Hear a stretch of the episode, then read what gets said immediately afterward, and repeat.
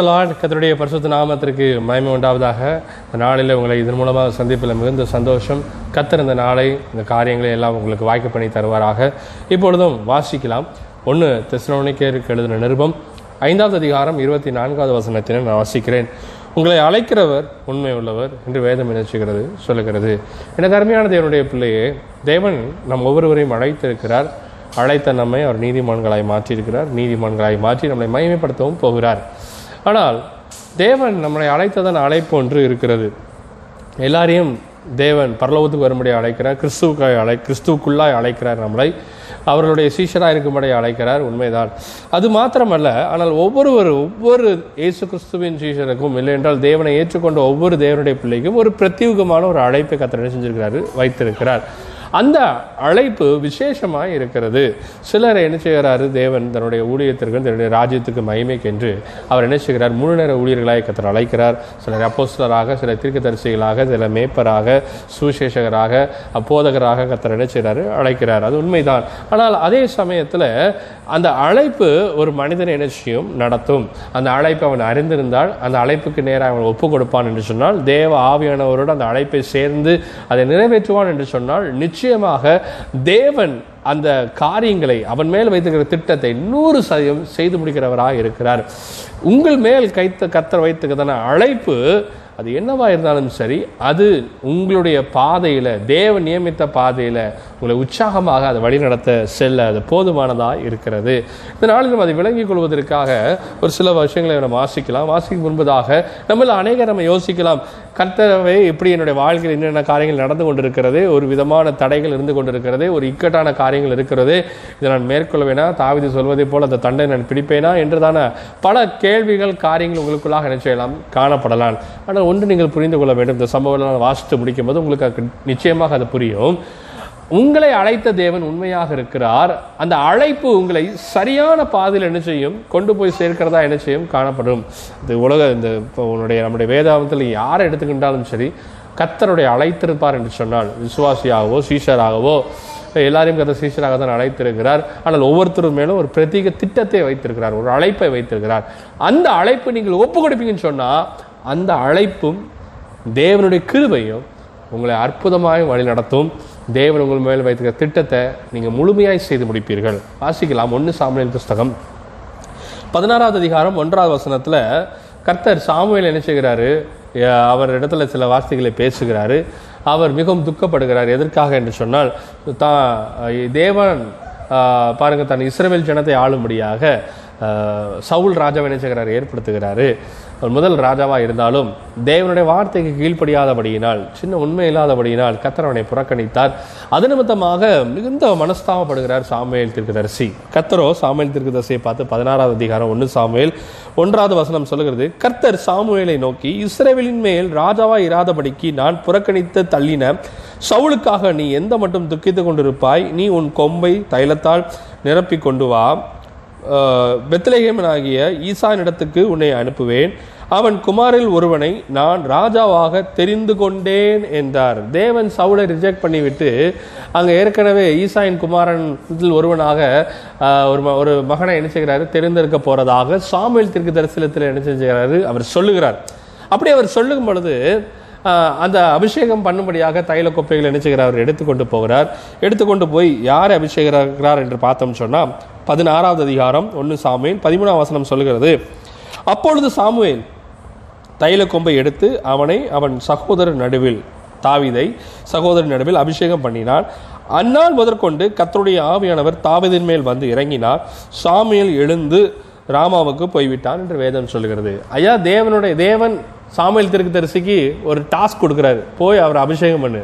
சரியாண்டவரை போய் அபிஷேகம் பண்ணுகிறார். போய் தாவிதை என்ன செய்கிறாரு சகோதரர் மத்தியில் என்ன செய்கிறாரு அபிஷேகம் பண்ணுகிறார். இப்போ ரெண்டு அழைப்பை இங்கே பார்க்கலாம். ஒன்று தா சாமியல் தீர்க்கதரிசியை தீர்க்கதரிசியாக ஒரு அழைப்பை வைத்திருக்கிறார். அவன் இறுதி வரையும் அந்த தி- அந்த அழைப்பு அவனை வழி நடத்தி சென்றது. அந்த அழைப்புக்கு அவர் உண்மையாக இருந்தார். அந்த அழைத்தை கொடுத்ததான கர்த்தருக்கு உண்மையாக இருந்தபடினால் அந்த அழைப்பை அவர் நிறைவேற்றினார். அவனுடைய வாழ்க்கையில் தேவையான சகலவற்றையும் கர்த்தர் அவனுக்கு மேன்மையாக காரியங்களை என்ன செய்கிறார்? கற்றுக் கொடுத்தார் செயல்படுத்தினார். சாமியல் தீர்க்கதரிசனை போல ஒரு ஒரு ஒரு வல்லமையான மாத்திரமல்ல. தேவனுக்கு உண்மையாக வேலை பார்த்ததான தீர்க்கதரிசியாக நம்ம என்ன செய்யலாம் பார்க்கலாம். திரு வேதாமத்தில் பீலையாம் திருக்குதரிசிலாம் பார்க்கும் பொழுது தேவன் அவன் மேல் அந்த அளவுக்கு பிரியமில்லாதவராய் காணப்பட்டால் இஸ்ரேவேலை சபிக்க முடியாத கடந்து போகிறான். ஆனால் சாமிய தீர்க்கதரிசி சொல்லும் பொழுது ஜனத்துக்கு முன்பதாக போய் சொல்கிறான் உங்களிடத்தில் நான் ஏதேனும் என்று தேவனுக்கு முன்பதாக குற்றம் சாட்டக்கூடாது இருந்தால் என்று சொன்னால் இடத்துல கேட்க கடவர்கள் அந்தளவுக்கு ஒரு தைரியமாய் போல்டாய் தேவனுடைய காரியத்தை முழுமையாய் நிறைவேற்றி ஒரு ராஜரீகமான இல்லை என்று சொல்ல தீர்க்கதரிசியாக ஒரு மேன்மையான தீர்க்கதரிசியாக அவனுக்கு என்ன செஞ்சார்? காணப்பட்டார். இப்போ அந்த தீர்க்கதரிசி தன் அழைப்பை கொண்டு போய் என்ன செய்கிறாரு? ராஜாவினிடத்தில் ராஜாவாய் அபிஷேகம் பண்ணுகிறார் தாவிதை. இப்போ இந்த அழைப்பு இந்த அழைப்பு அவனுக்குள்ளாக என்ன செய்யுது கிரியை செய்யுது. இன்னொன்று சொன்னால் ஆவியனார் அவனுக்குள்ளாக என்ன செய்கிறாரு? கிரியை செய்கிறார். பரிசுத்த ஆவியானவர் அன்மால் முதற்கொண்டு இறங்கி வந்தார். சமுல சாமியலை விட்டு என்ன செய்கிறாரு? சாமுவேல் எழுந்து ராமாவுக்கு என்ன செஞ்சார்? போய்விட்டார். ஆவியானவர் தாவதின் மேல் வந்து என்ன செய்றாரா இறங்கினார். ஆவியானவர் வந்து இறங்கும் பொழுது ஆவியானவர் நம்மளுக்கு சகலவற்றையும் கற்றுக் கொடுக்கிறார் என்ன கற்றுக் கொடுக்கிறார் தேவன் நம்மளை ஏன் அழைத்திருக்கிறார்? ஏன் உங்களை போக சொல்கிறார்? எந்த இடத்துக்கு போக சொல்கிறார்? எப்படிலாம் வாழ வேண்டும் என்று சொல்கிறார்? எதை விட சொல்கிறார்? எதை விட வேண்டாம் என்று சொல்கிறார்? எதையெல்லாம் முன்னேற்றி செய்ய வேண்டும் சொல்கிறார் யாரோட பேச வேண்டும் யாரோட பேச வேண்டாம் எல்லாரோடையும் பேசணும். ஆனால் தேவன் விரும்பாத சம்பாஷணங்களை நாம் தவிர்க்க வேண்டும். இப்படி நிறைய விஷயங்களை தேவ ஆவியானவர் நமக்கு சொல்லுவார். அந்த ஒவ்வொரு விஷயமும் ஒவ்வொருத்தருக்கும் வேறுபட்டு காணப்படும். காரணம் ஒவ்வொருத்தருக்கும் கத்தர் ஒவ்வொரு விசேஷமான அழைப்பை வைத்திருக்கிறார். அப்போ உங்கள் அழைப்பை நீங்கள் தெரிந்து கொள்வதற்கு முதலாவது தேவனை நாம் தெரிந்திருக்க வேண்டும். அழைத்தவரை தெரியணுமே. கத்தரை நாம் தெரிந்து கொள்வதற்கு ரெண்டு முக்கியமான காரியங்கள் உண்டு. ஒன்று வேதாகமம் இன்னொன்று நம்முடைய தனி ஜெபம் மற்ற ஜென்ரல் மீட்டிங் எல்லாம் நம்ம போகலாம் வரலாம் எல்லாம் செய்யலாம்.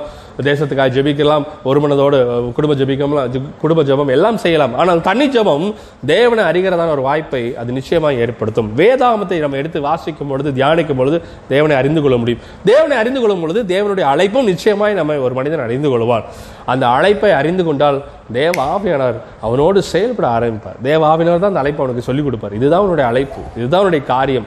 ஒருவேளை நம்முடைய டிசையர் வேற மாதிரி இருக்கலாம். கர்த்தருக்கு நான் இப்படிலாம் செய்யணும்னு நினைக்கலாம். ஆனால் நம்ம என்ன நினைக்கிறோமோ அதை விட கர்த்தருடைய ஆவியானவர் என்னை எங்க அழைத்து செல்கிறாரோ எதன் வழியாய் நடத்தி செல்கிறாரோ அப்படி நான் போக வேண்டும். மனுஷனுடைய பார்வையில் அது மேன்மை இல்லாததை போல காணப்படலாம். மனுஷனுடைய பார்வையில் அது விரியம் பிரியமில்லாததை போல காணப்படலாம். ஆனால் எனக்கு அருமையான தேவனுடைய பிள்ளையே தேவாவின் உங்களுக்கு சொல்லுவார் என்று சொன்னால் அந்தபடி நீங்கள் செயல்படுங்கள். சாமியல் தெற்குதரிசி தாவீது ராஜாவை நினைச்சிட்டார் அபிஷேகம் பண்ணுகிறார். ராஜா இருக்கும்போதே ராஜாவாக அபிஷேகம் பண்ணுகிறார். ஆனால் கர்த்தர் சொல்லியிருக்கார் செய்கிறார். இப்போ இந்த அபிஷேகம் அவனுக்குலாம் என்ன செய்து கிரியை செய்து தாவிதை பார்ப்பீங்கன்னு சொன்னா அவன் ஆடு மேய்க்கிறவனாய் காணப்பட்டான்.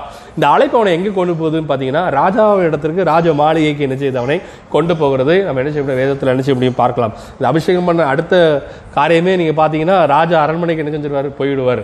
சவுளுக்கு பொல்லாங்கினா பொல்லாக ஆவி என்ன செய்ய அவனை அவன் அழைத்துக்கிட்டு கொண்டே இருந்தது. அவன் வாசிக்கும் பொழுது தாவிது வாசிக்கும் பொழுது அவன் குணமடைகிறதை என்ன செய்ய முடியும்? பார்க்க முடியும். இந்த அழைப்பு அவனை எங்க கொண்டு போகுது பாத்தீங்கன்னா கோலியாத்து கிட்ட கொண்டு போகுது. ராஜாவாக சாமியல் தெற்கு yes, மன்னிக்கிறேன். சாமியல் தீர்க்கதரிசினால் சவுல் ராஜாவாக முதலாவது அபிஷேகம் பண்ணப்பட்டார். இப்போ தாவிதர் அபிஷேகம் பண்ணப்பட்டார் இதுக்கு முன்னாடி இதே பி- பெலிஸ்தரே சவுல் ராஜா என்ன இருக்கார் மேற்கொண்டிருக்கிறார். ஆனா இப்பொழுது கோலியாத்தை என்ன செய்ய முடியல? மேற்கொள்ள முடியல. காரணம் என்ன? இப்பொழுது தாவீதை கத்தர் ராஜாவாக அபிஷேகம் பண்ணிக்கிறார். அந்த அழைப்பு இவனை கொண்டு போகும். இவனை கொண்டு போய் என்ன செய்கிறது செயலாற்றுறது. கத்தர் சவுளை தள்ளினார். அவ்வளோதான் அவர் சும்மா சேரில் இருக்கிறாரு? மற்றபடி காரியங்களும் செயல்படுறாரு. ஆனால் தேவனுடைய திட்டத்தை செய்கிற ராஜாவாக யார் காணப்பட்டான் என்று சொன்னால் தாவிது காணப்பட்டான். அவன் எங்கே போனால் வாசிக்கலாம். பதினேழாவது அதிகாரம் முப்பதாவது வசனத்தை வாசிக்கும் இவ்விதமாக மன்னிக்கணும். ஐம்பதாவது வசனத்தை வாசிக்கும் போது இவ்விதமாக தாவிது ஒரு கவுனினாலும் ஒரு கல்லினாலும் பெலிஸ்தனை மேற்கொண்டு அவனை மடங்கடித்து அவனை கொன்று போட்டான். தாவிதின் கையில் பட்டயம் இல்லாதிருந்தது. தேவ ஆவியானவர் தாவிதுக்கு எங்க கொண்டு போறாரு? கோலியாத்த இடத்துல கொண்டு போறாங்க கோலியாத்தோ ஈட்டிய இடத்துல ஈட்டி இருக்கிறது அவனுடைய கவசம் இருக்கு எல்லாம் இருக்கிறது. தாவிதி சொல்கிறார் நீயோ ஈட்டியோடும் உன்னுடைய காரியங்களோடு வருகிறார் நானோ நீ நிந்தித்த இயேசு தேவனுடைய நாமத்தில் நினைச்சுக்கிறேன் வருகிறேன். இப்போ இந்த அழைப்பு அவன் அங்கே கொண்டு போய் சேர்க்குது. ஆவியன் அவனை நடத்துறாரு. தா- சவுல் ராஜா எல்லா ஆடையும் போட்டு விடுறாரு. ஆனால் அதெல்லாம் நீக்கிட்டு இது எனக்கு கூடாது. இது நமக்கு சரி வராது. தேவ ஆவியனர் அவனை நடத்தி கொண்டு போடும்படியே ஒரு கவனினாலும் பாருங்க எந்த பட்டயம் இன்றி என்ன செஞ்சான் அவனை கொன்று போட்டான். தாவிதின் கையில் பட்டயம் இல்லாதிருந்தது என்று வேதம் சொல்கிறது உங்க கையில பெரிய பலன் இருக்குன்னு அவசியம் இல்லை. தேவ அழைப்பு இருந்தா போதும். உங்களிடத்துல பெரிய மேன்மையான படிப்பு இல்லாமல் இருக்கலாம். ஆனா கத்தருடைய அழைப்பு இருக்குதா? தேவனுடைய ஊழியத்தை செய்யுங்க. தேவனுடைய காரியத்தை செய்யுங்க. தேவன் உங்களுக்கு சொல்கிறத செய்யுங்க. உங்க வாழ்க்கையில எந்தெந்த காரியங்களை கத்தர் விட சொல்கிறாரோ அதை விடுங்க. அதிகாலையில் ஜெபிக்க சொன்ன ஜெபிங்க. கத்தர் பெரிய பெரிய காரியங்களை செய்வார். அந்த அழைப்பு உங்களை நடத்தும். உங்களை அழைத்த தேவன் உண்மையாக இருக்கிறாரு. அவர் இறுதி வரை நடத்துவார். ஆனால் நீங்கள் அந்த அழைப்புக்கு உண்மையாக இருக்கணும். அவர் உண்மையுள்ள தேவன் தான் அழைத்த தேவன் உண்மையுள்ளவர் தான். உங்களை அழைச்ச அழைப்புக்கு நீங்கள் உண்மையாக இருக்கிறீர்களா? கத்தர் என்னவாய் அழைத்திருக்கிறார்? அந்த அழைப்பை நம்ம பார்க்கணும். நல்லா பார்க்கணும். உலகத்துக்காக அந்த அழைப்பை நீங்கள் மாற்றிக்கொள்ளாதீர்கள் உங்களுக்கு கத்தர் உங்களை எதற்காக உங்களை காண் உங்களை போக அப்படி நீங்கள் போங்கள். ஒன்று சாமலின் புஸ்தகம் இருபத்தைந்தாவது அதிகாரம் முப்பத்தெட்டாம் வசனத்தில் பார்க்குறோம். அங்கே நாபால் என்கிறதான ஒரு மனிதன் தாவிதுக்கு விரோதமான சில காரியங்களை செய்கிறான். தாவிதுக்கு கொடுக்க வேண்டிய காரியத்தை அவனை செய்யலை? கொடுக்கவில்லை. அப்போ தாவிது பட்டயத்தோடு எடுத்து அவன் கிளம்பி அவனை கொன்று முறையாக கடந்து போகிறான். ஆனால் அபிக ஆபிகள் என்று சொல்லுகிறதான அவனுடைய மனைவி வந்து தாவிடத்தில் பேசுகிறான். ஒன்று சாமி புஸ்தகம் இருபத்தஞ்சு முப்பத்தெட்டு சொல்கிறது கத்தர் நாபாலை பாதித்ததினால் ஏறக்குறைய பத்து நாளுக்கு பின் அவன் செத்தான். தாவிது அவனுக்குள்ள அந்த அழைப்பை பாருங்கள் இவனை யாரெல்லாம் வெறுக்கிறார்களோ தாவீதை யாரெல்லாம் மேற்கொள்ளுன்னு நினைக்கிறாங்களோ அவர்களை கர்த்தர் அடிக்கிறார். நாபால் பத்து நாள் என்ன செய்கிறான் செத்து போனான் என்று வேதம் சொல்கிறது நாபால் செத்து போனது என்று தாவிது கேள்விப்பட்ட போது என் நிந்தையின் வழக்கை நாபாவின் கையில் விசாரித்து தம்முடைய அடியானை பொல்லாப்புக்கு செய்யாதபடிக்கு தடுத்து கர்த்தருக்கு ஸ்தோத்திரம். கர்த்தர் தாமே நாபாலின் பொல்லாப்பை அவன் தலையின் மேல் திரும்ப பண்ணினார் என்று சொல்லி. நான் போய் அவனை கொன்று போடாதபடி கர்த்தர் நியாயம் விசாரித்தார். ஏன்னா அந்த அழைப்பு அவனை நடத்துது. அவன் போக ரெடியாக இருக்கிறான். ஆனால் இடையில ஒரு வார்த்தை வந்த உடனே அவன் கீழ்ப்படுகிறான். சரி ஓகே. அவனுடைய சுயதம் எல்லாம் சாம்பலாய் மாறுகிறது. மேற்கொள்ளப்படுகிறது. ஒரு வார்த்தை வந்து ஓகே அதை ஆராய்ந்து பார்க்குறான். சரி சரியாக இருக்கும் பரவாயில்ல இருக்கட்டும் வெயிட் பண்ணுவோம். அப்படின்னு சொல்லி நினைச்சார் நான் அமைதியாக இருக்கிறான். பத்து நாளுக்குள்ளாக அவனை மேற்கொண்டவர்கள் என்றால் அவனை மதிக்காதவர்கள் அவனுக்கு கொடுக்க வேண்டியதை செய்யாமது இருந்தவர்கள் தாவிதை இழிவாய் பேசினவர்கள் பத்து நாளாக பத்து நாளுக்குள்ளாக நாபால் மறித்து போனான். தேவன் பத்து நாளில் நாபாலை என்ன செஞ்சார்? அவனை அவனை அவனை அழித்து போட்டார். ஆனால் சவுல் ராஜா அதன் பின்பு முப்பது ஆண்டுகள் என்ன செய்கிறாரு? அவர் இருக்கிறார். சவுல் ராஜா அதன் பின்பு அநேக ஆண்டுகளாக ராஜாவாக என்ன செய்கிறார்? இருக்கிறார். கத்தர் அவனை மேற்கொள்ளலை அவனை அடிக்க அவனை அழிக்கலை. காரணம் என்ன? தேவன் ஒரு ஏற்ற காலம் தாவிதுக்கு வைத்திருந்தார். வேதம் சொல்லுகிறது ரெண்டு சாமலின் புஸ்தகம் ஐந்தாவது அதிகாரம் மூன்று நான்கு வசனம் சொல்லுகிறது அவர்கள் தாவீதை இஸ்ரேல் மேல் ராஜாவாக அபிஷேகம் பண்ணினார்கள். தாவிது ராஜாவாகும் போது முப்பது வயதாக இருந்தான் அவன் நாற்பது வருஷம் ராஜ ராஜ்யவாரம் பண்ணினான் என்று வேதம் சொல்லுது எப்பா தாவிதுக்கு அவர் மேலே ஏற்கனவே ராஜாவாக அபிஷேகம் பண்ணிட்டார் உண்மைதான். ஆனால் எப்போ அவர் முழுமையான ராஜாவாக மாற போறாரோ முப்பது வயதில் மாறணும். அப்போ அது வரைக்கும் சவுல் நினைச்சவர் இருப்பார். அது வரைக்கும் கத்தர் விட்டு வைப்பார்.